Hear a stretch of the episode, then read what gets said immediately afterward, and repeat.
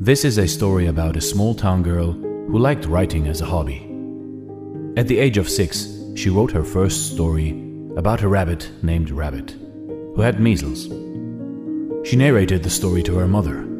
Her mother liked it a lot and praised her for her effort. She also encouraged her to write more. In school, she was always kind of shy and unsociable. She would live in a world of fantasy, and she always kept on writing something into her scrubby little notebook.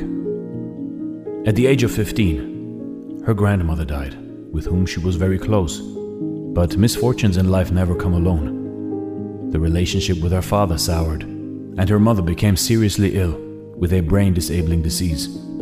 Her mother's condition was getting worse by the day. For this little girl, her mother's illness was the biggest shock of her life. Very soon, her mother passed away, and she felt the loss deeply. So life went on, and one day she was reading a local newspaper and she came across an advertisement for a job as an English teacher in Portugal. She was in search of a job and wanted to start a new life, so she took the opportunity and went to Portugal to teach. One day she met a TV journalist in a bar.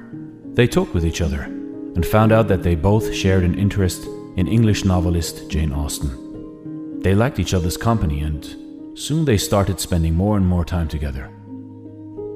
After a year, they got happily married, and a year later, they were blessed with a beautiful daughter. But again, her life took a dark turn. She became the victim of domestic abuse, and one day, her husband drove her out of the house. She left the country with her newborn child. She was unemployed and was surviving on state benefits, while taking care of her daughter as a single parent. This was a very dark period of her life she was so poor that her friends helped her to pay the rent. Sometimes she wouldn't eat so that her daughter would have more food. And because of all of these circumstances, she considered herself a complete failure.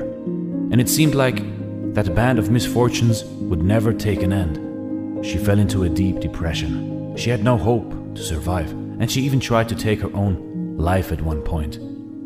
But her daughter inspired her to seek help, and eventually she decided to do what she could do best to write fantasy novels.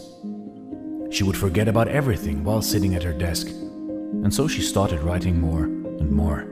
She would often go to the cafes to work on her book while her child had a nap. Although she couldn't even afford food at the cafe, she only ordered one cup of coffee during her writing sessions, just so the cafe owner wouldn't kick her out. Somehow, this way, she finished the first three chapters of her novel. She sent the story to a publisher, but unfortunately, they quickly gave her a pass. She sent it to another publisher, but again, the answer was no. Her mailbox was filling up with rejection letters. After sending her story to 12 different publishers and getting rejected by every single one of them, she began losing confidence in her book.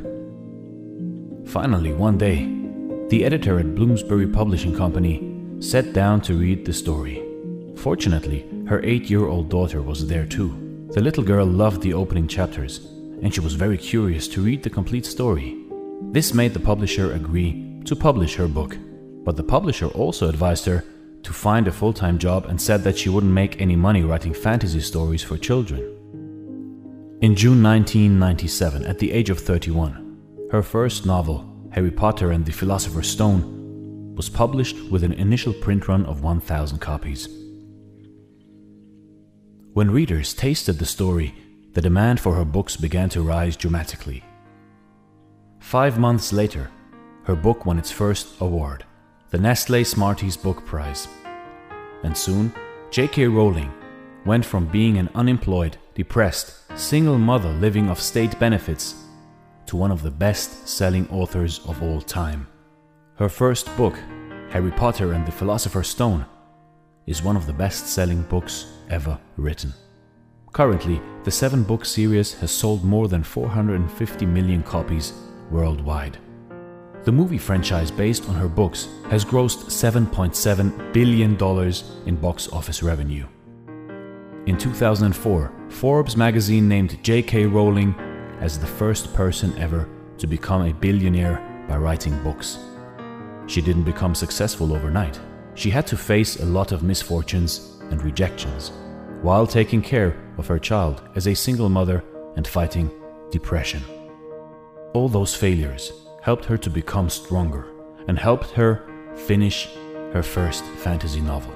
Despite all of her wealth and fame, she never forgot the hardship and pain she had to experience.